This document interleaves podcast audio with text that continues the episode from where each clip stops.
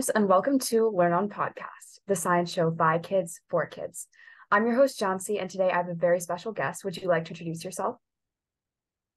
Hi, Jancy. It's a pleasure to be here. My name is Rafael, Rafael Grossmann, and I am originally from Venezuela. I'm a surgeon, a trauma surgeon here in the local area.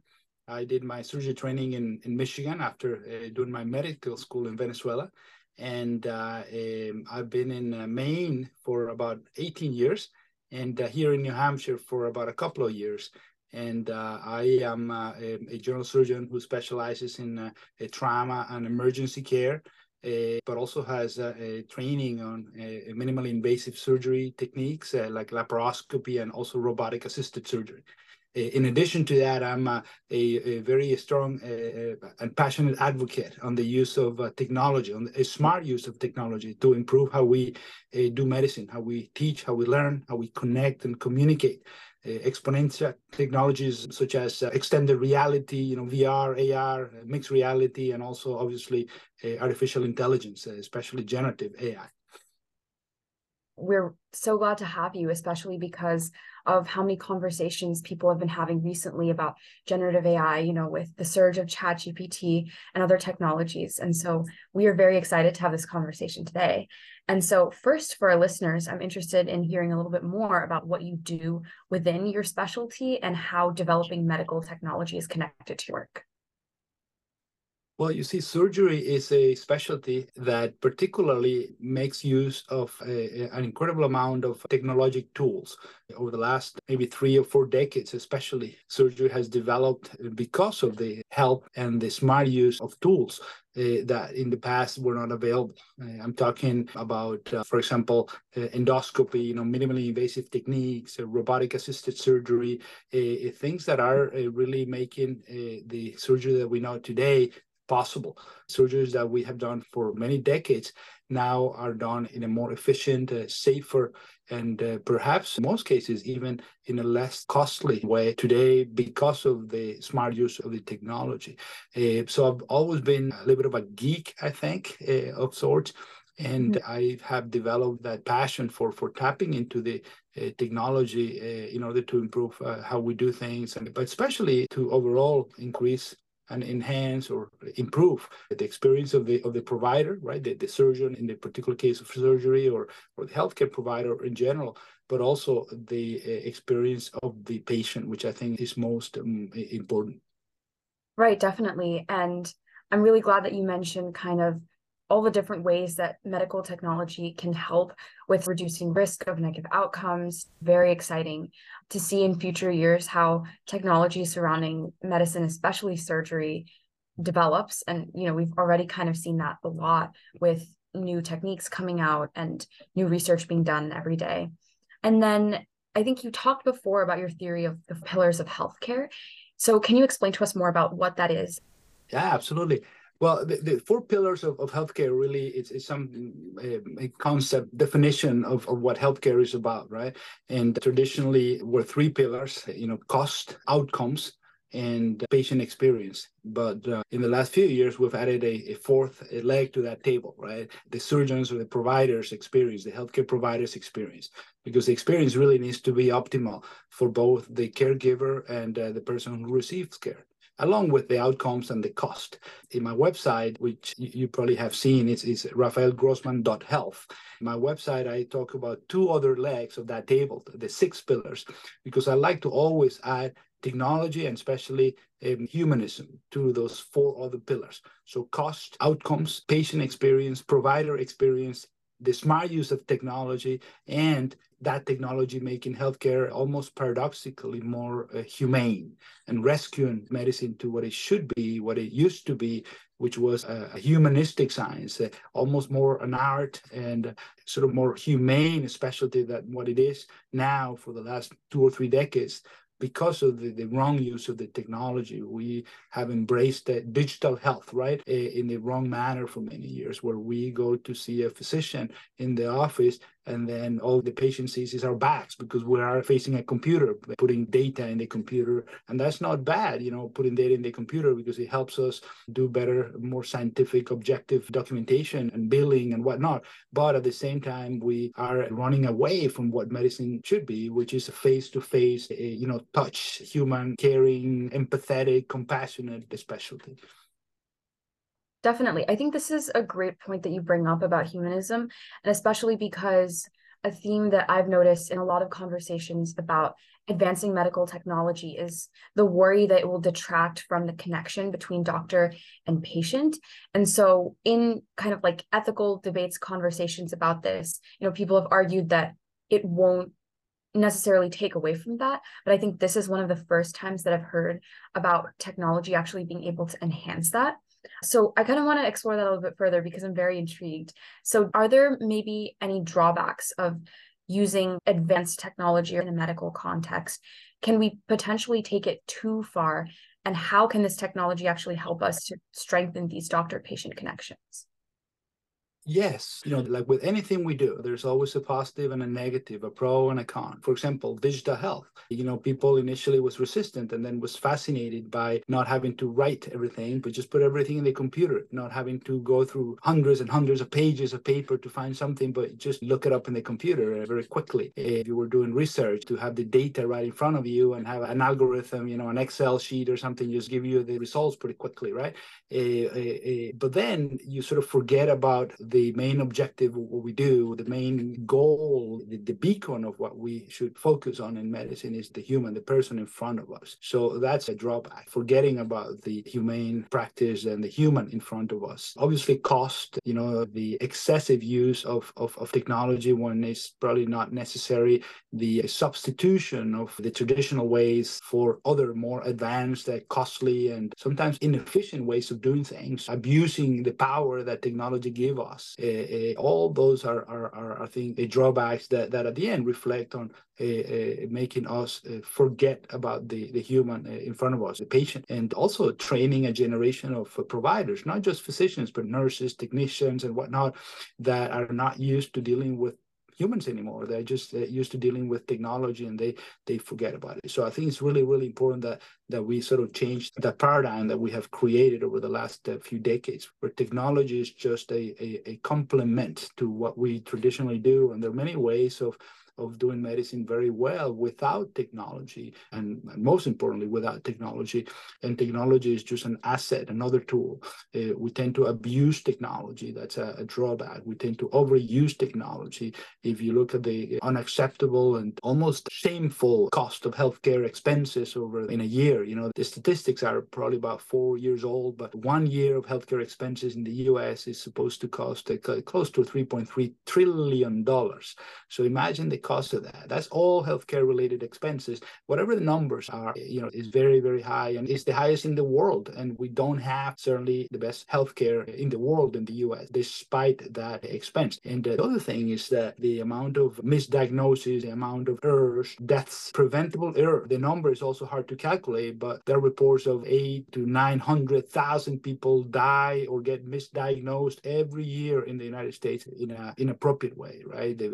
Imagine 100,000 dying from preventable errors, for example, or being misdiagnosed because we, we focus on, on sometimes not the human, not the traditional art of medicine, but we focus on technology and order every single test for every single symptom. And that's not really the, the way to go about things, I think. So those are drawbacks that are obvious in my mind. But also I want to touch on the fact that technology obviously is not equitable distributed, right? So uh, people talk about the digital divide and how some people have and some people don't have, and not just uh, in the world, obviously, but within the United States, you know, you have some people that have no access to technologies, to, for example, hospitals that have no access to certain technologies, and hence the patients in that area will not have access to the technology and will have to go the route of a more expensive, more painful, or less accurate ways of doing things, uh, suffering the consequences of that, from higher cost possibly to higher discomfort to a worse experience to at the end worse outcome because the technologies are not available. If you talk about telemedicine and you know if you don't have internet internet at home, then how can you do telehealth visit, for example? All the things, the lack of equality or equity in the access to technology in medicine is a big drawback, a big problem that we need to fix. Yeah, I think you dug into some really, really important topics that we should definitely be considering more as we continue to develop medical technology. So, for example, this idea of the digital divide is certainly something that needs to be explored more because we often talk about medical technology in the context of improving accessibility, and it certainly does. It gives us the ability, just like telemedicine itself, the ability to reach so many more patients, but at the same time, that just worsens the divide for people who don't have access to those resources in the first place. And I really also enjoyed hearing you talk about medicine as thinking about it as sort of an art form as well and a way of connecting people rather than just focusing on pure science and the diagnosis. So I think that, as you stated, technology definitely has so much more that we can capitalize on to improve our healthcare system. But that kind of begins with focusing on the human aspect first. So, yeah, a lot of great content that we covered. And then I also want to backtrack a little bit and talk more specifically about you. So, you have performed the first ever documented Google Glass surgery. Can you tell us more about what that experience was like? Sure. Yeah, I'd be glad to. So obviously this is a podcast with audio, so I can't really show all the tools that I have here in front of me. But Google Glass, I think it was a very revolutionary tool in its time, right? It's about 10 years ago when it came out. And I had the chance to be in Silicon Valley in a special training and I met the inventor of Google Glass. And so basically a little frame that goes right on the lower part of your forehead that has a almost like a rear view mirror, a little cube of glass right in front of your right eye in the upper corner. And when you're driving, when you want to see what's behind you, you look at the rear view mirror. But Google Glass is the same. You have clear view, but at the same time, you have this little glass cube that is a digital screen, a screen that projects uh, the equivalent of, of you watching a, a 27 inch TV six to eight feet away. And not only that, but it has a camera that can take pictures and video and also can live stream a, a situation and also connects to the internet, projecting on that screen in a sort of an augmented reality manner, whatever content uh, you need, like a computer screen. So when I saw that device, I thought, well, this would be a great tool to improve, to enhance the experience of my students learning. When I'm doing surgery, sometimes, you know, the surgical field is small. Most of the times it is, especially these days. And the students try to learn by watching. And, uh, you know, the residents and younger surgeons even try to learn by watching. And, you know, it's hard to watch sometimes. You watch uh, sometimes from a different perspective, from the other side of the room, or you watch from a distance, or you try to be behind the surgeon's back, trying to look at what he's looking at and what he's doing or what she's doing. And Google Glass allowed me to basically stream my perspective live to a group of students learning what I was doing. And, you know, they were sitting in another room and we were just streaming live the content from my perspective. It was not a head mounted camera, it was not a, camera on the ceiling with a different perspective. It was exactly what I was seeing. So, in a way, they were almost like seeing through my eyes and uh, asking questions, answering questions, learning in a more optimal way because of the smart use of technology. And that obviously it was a big step. I did it as a very simple way to use the device as it came out of the box. But also when I wrote a post about that, a friend of mine wrote a, a Forbes a post. Uh, it went viral, and the next day I'm getting calls from all over the world wanting to know how we did that. And Google Glass, uh, everyone was talking about Google Glass in those days, and so that in a way catapulted my career as a digital health sort of technology innovator and an advocate and maybe influencer, going all over the world preaching and advocating for the power of the smart use of technologies like this one. And then, you know, later on, uh, artificial intelligence, extended realities, like I said before, VR, mixed reality, and many other things, including, um, you know, mobile health, wearables.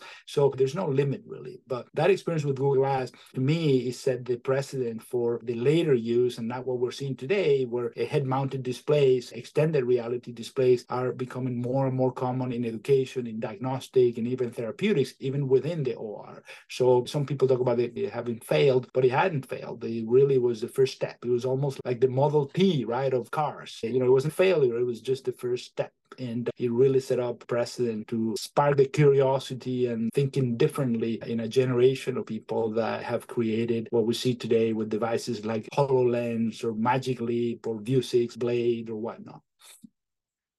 Yeah, that is so interesting to think about. I remember people were talking so much about Google Glass when like you know it was 10 years ago so i was really young but i remember there being a lot of talk and a lot of excitement around it and it's so interesting to hear your account of that and i think this is also something that i was going to ask after as well but it also kind of answers the question about how the development of digital resources enhances medical education as well.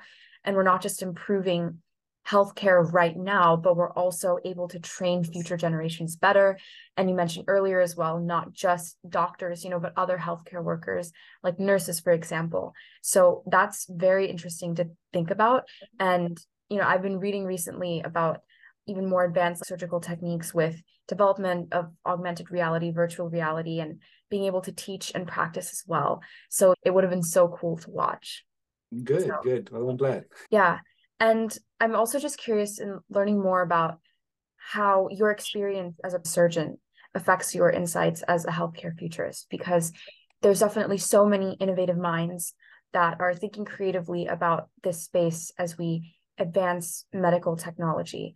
But how does your experience being a doctor and practicing right now affect the way that you kind of think about those things? Yeah, that's a great question. I think that one of my most important assets or advantages, eh, you know, humbly speaking, is that I am a practicing surgeon, right? I, I am not someone who was a surgeon or was a physician, uh, graduated and never practiced, or stopped practicing some time ago to be able to run around the world talking about, you know, medicine and how to solve the problems. I am a practicing physician. So you see me in my scrubs right now because I'm post call. I was up all night, 14 hours doing trauma and emergency surgery call. And that is really an important point, I think, because uh, yes, I mean, there is room for all kinds of different backgrounds and experiences. But in my particular case, I think that what helps me the most innovating and thinking about potential solutions and trying to use my geeky mind and technology oriented mind to how to solve a problem and how to use a device that was probably created for fun and for entertainment, how to use that device to maybe help us connect and communicate better or help us teach or learn better is the fact that I am a practicing physician. So I am on the trenches like they say, in the front lines these days with the pandemic. You know, you are there and you live all the problems, all the frustrations, and all the negativity about healthcare, and you suffer in a way with a very clear intent of the word, suffering the consequences of how poorly developed and how far from ideal our healthcare is. And having that experience, I think that really not just motivates me, but also gives me a lot of fertile ground to improve, to innovate. You know, when I give talks and I, every month or so I go to a, a, different place, different state, different country to talk about, you know, technology in, in healthcare. And I usually bring devices eh, and give workshops and show live demonstrations of devices to spark curiosity and drive on, on, on people in healthcare uh, using these technologies. When I go around, I go to all sorts of countries. You know, I can be in the Emirates, in Dubai, uh, and I can be in a country of very low socioeconomic indexes, right? And they many times ask me, how about these technologies here? How, how can we have these technologies or how can we do what you guys do there when, when we don't have all this? The, well, I always say, you know, you have the, the less advanced, the less developed country from the socioeconomic point of view, the more opportunity you have because you have more problems. You have fertile ground to innovate. You have a lot of things to solve in countries like ours, for example, in societies like ours then a, a, lot of the problems are solved in a way or partially solved but you know you have to dig deeper right?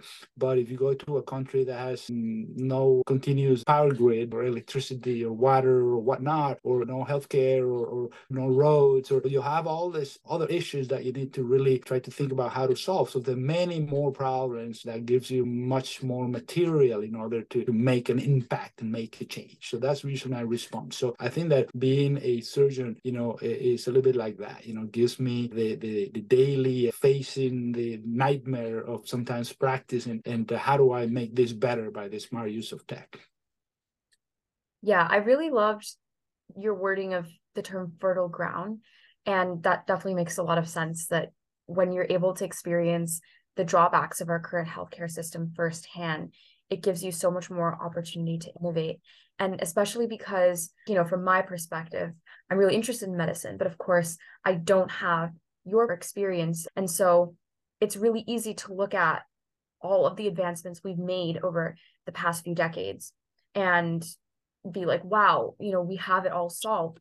We have so much more advancement, especially in comparison to, you know, other countries, other healthcare systems. But at the same time, there are still so many issues that we need to address. And so having that fresh mindset definitely would be able to give you a lot of insight with that. And so I think that's a perfect transition into my last question for you, which is is there anything specific that you would like to see, whether it's in the near or far off future, as technology for medicine continues developing? Sure. Uh, I, I, think obviously every day you see new things that are appearing and, and people talking about. Plus, you know, that's just the tip of the iceberg, right? There's a lot of other technologies that are there that are being worked on that no one knows about.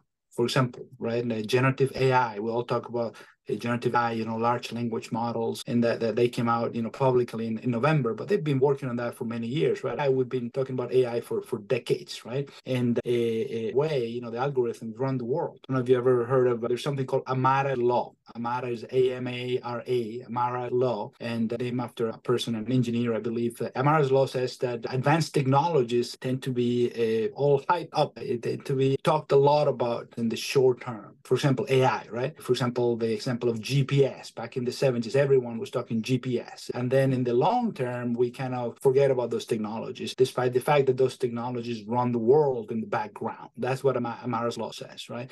And the same thing happening with, with VR and extended reality in general, with AI today, where everyone is talking about AI and whatnot. And then in the very mid distant term, these technologies are going to run everything we do, and we're not going to even think or talk about them, right? So uh, there's a lot of hype in the initial phases and not too much so uh, in the later phases. But I am very excited, obviously, about generative AI. And I think that we have come to a point where the development of AI, in the sense of, uh, if you're familiar with what we call advanced general intelligence, right? The intelligence that we, the artificial intelligence that we deal with is narrow intelligence, you know, algorithms that solve very little problems, or focused AI. Where general AI is something that is to the level of the human mind in a way. But generative AI is a conversational AI produces data that does not exist based on a prompt and data that you input. So all of that gives us a level of digital assistance, uh, guidance that we never had before. Before you had to Google something or you had to Bing something or you have to ask Siri or Alexa or things like that, you know, eh, and the answers were, were very itinerary, always, you know, picking and tabulating and sorting things. But now this uh, generative AI can create things, can create new content for you uh, in a way that humans do. And obviously it's not perfect because humans are not perfect either. So it's very human-like already. And it's been developing very, very quickly, as you can see in, a, in an exponential manner, really. And so I'm very excited about the power of those technologies in any uh, endeavor of human uh, of, of, human behavior, but especially in healthcare, to be able to help us and decompress our load of burdens that are objective and analytic, and uh, you know us remembering and sorting things that now we not need to do that so much because we can very easily prompt a, a specific prompt and get in seconds a very very nice almost perfect result uh, in regards to to whatever you know create guidelines for the treatment of this or that. Obviously it's just a a framework uh, the expert needs to assist the agent ai to then make it better. You know the best result is the human plus the ai that is unbeatable right? So i'm very excited about that in medicine from not what we've been doing for years now you know reading images and helping radiologists and helping or helping pathologists look at images and detecting abnormalities and sorting out what's abnormal and what's normal, helping make a diagnosis, but going much, much beyond that, you know, where you can really have almost a super smart, quote unquote, digital assistant helping you go through your, your problem list much faster in a much more human-like way. And if you integrate that into technologies like robotic assisted technology, extended reality, where you can have basically the sense of touch, uh, as you do have the sense of vision and the sense of audio, uh, you can also also have senses like touch, like haptics. And if you integrate, you know, monitoring of, of human perception and changes in the physiology of, of human, uh, you can have AI algorithms help optimize all the systems in a way that we have only seen in science fiction movies. So that is what the future is going to be very, very soon, I think. And that's what excites me the most.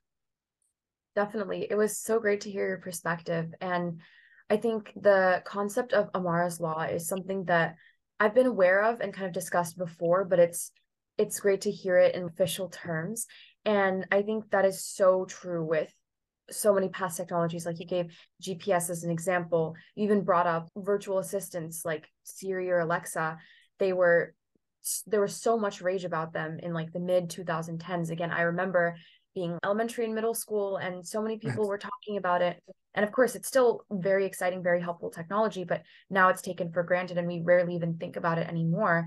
And I definitely see the same thing happening with artificial intelligence because I've been interested in it for a really long time, even before the whole boom of ChatGPT.